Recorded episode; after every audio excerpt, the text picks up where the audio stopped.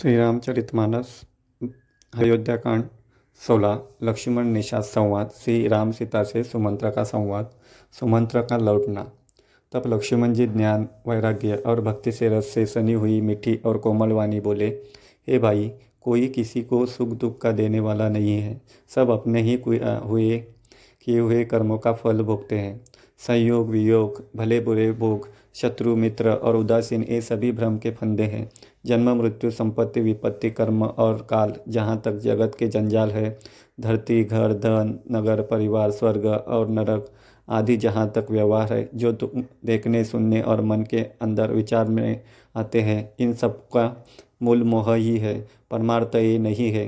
जैसे स्वप्न में राजा भिखारी हो जाए या कंगाल स्वर्ग का स्वामी इंद्र हो जाए तो जगा, जागने पर लाभ या हानि कुछ भी नहीं है। वैसे ही इस दृश्य प्रपंच को हृदय से देखना चाहिए।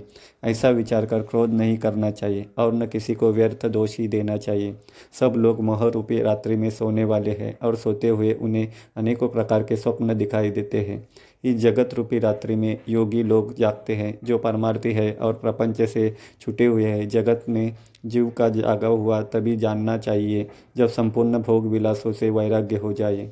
विवेक होने पर मोह रूपी भ्रम भाग जाता है। तब श्री रघुनाथ जी के चरणों में प्रेम होता है। हे सखा, मन, वचन और कर्म से श्री राम जी के चरणों में प्रेम होना, यही सर्वश्रेष्ठ परमार्थ है।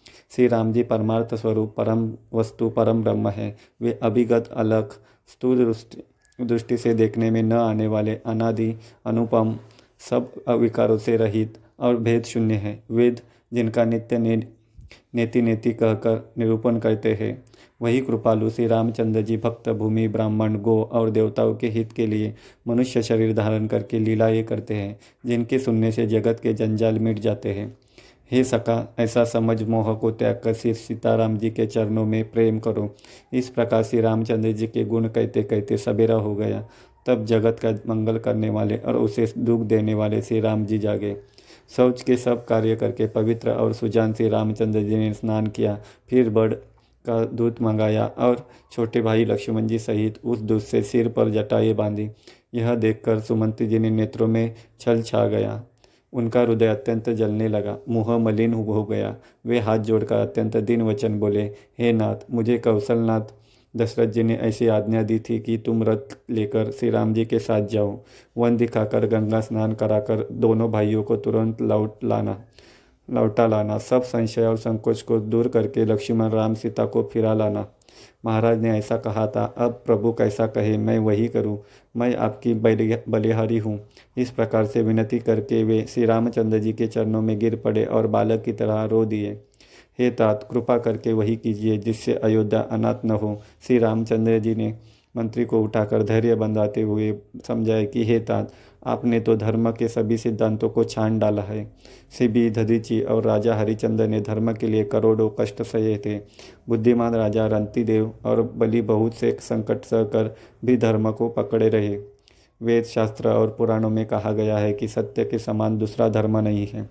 मैंने उस धर्म को सहज से ही पा लिया है। इसका त्याग करने से तीनों लोकों में अपशय, अपयश छा जाएगा।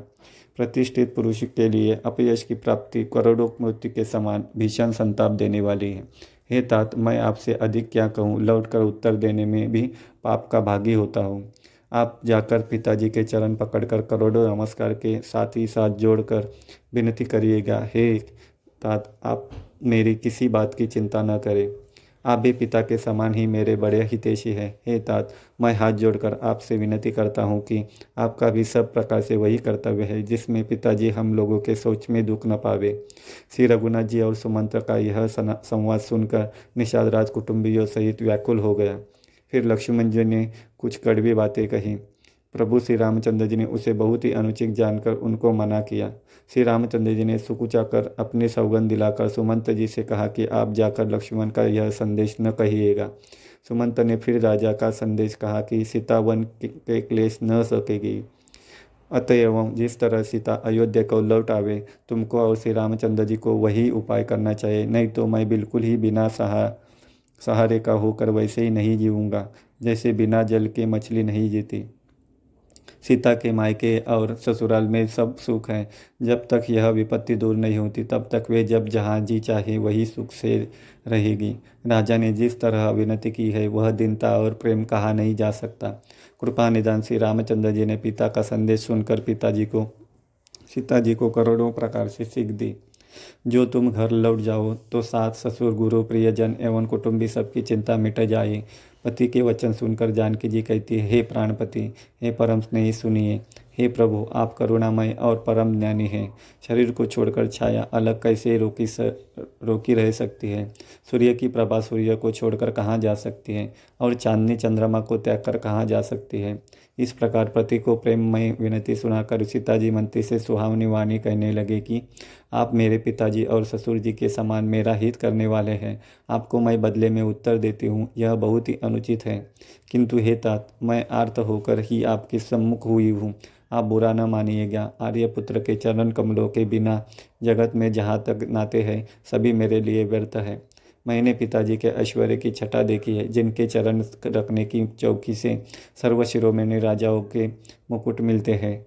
ऐसे पिता का घर भी, जो सब प्रकार के सुखों का भंडार है, पति के बिना मेरे मन को भूलकर भी नहीं भाता। मेरे ससुर कौशल राज चक्रवर्ती सम्राट है, जिनका प्रभाव चौदहों लोकों में प्रकट है।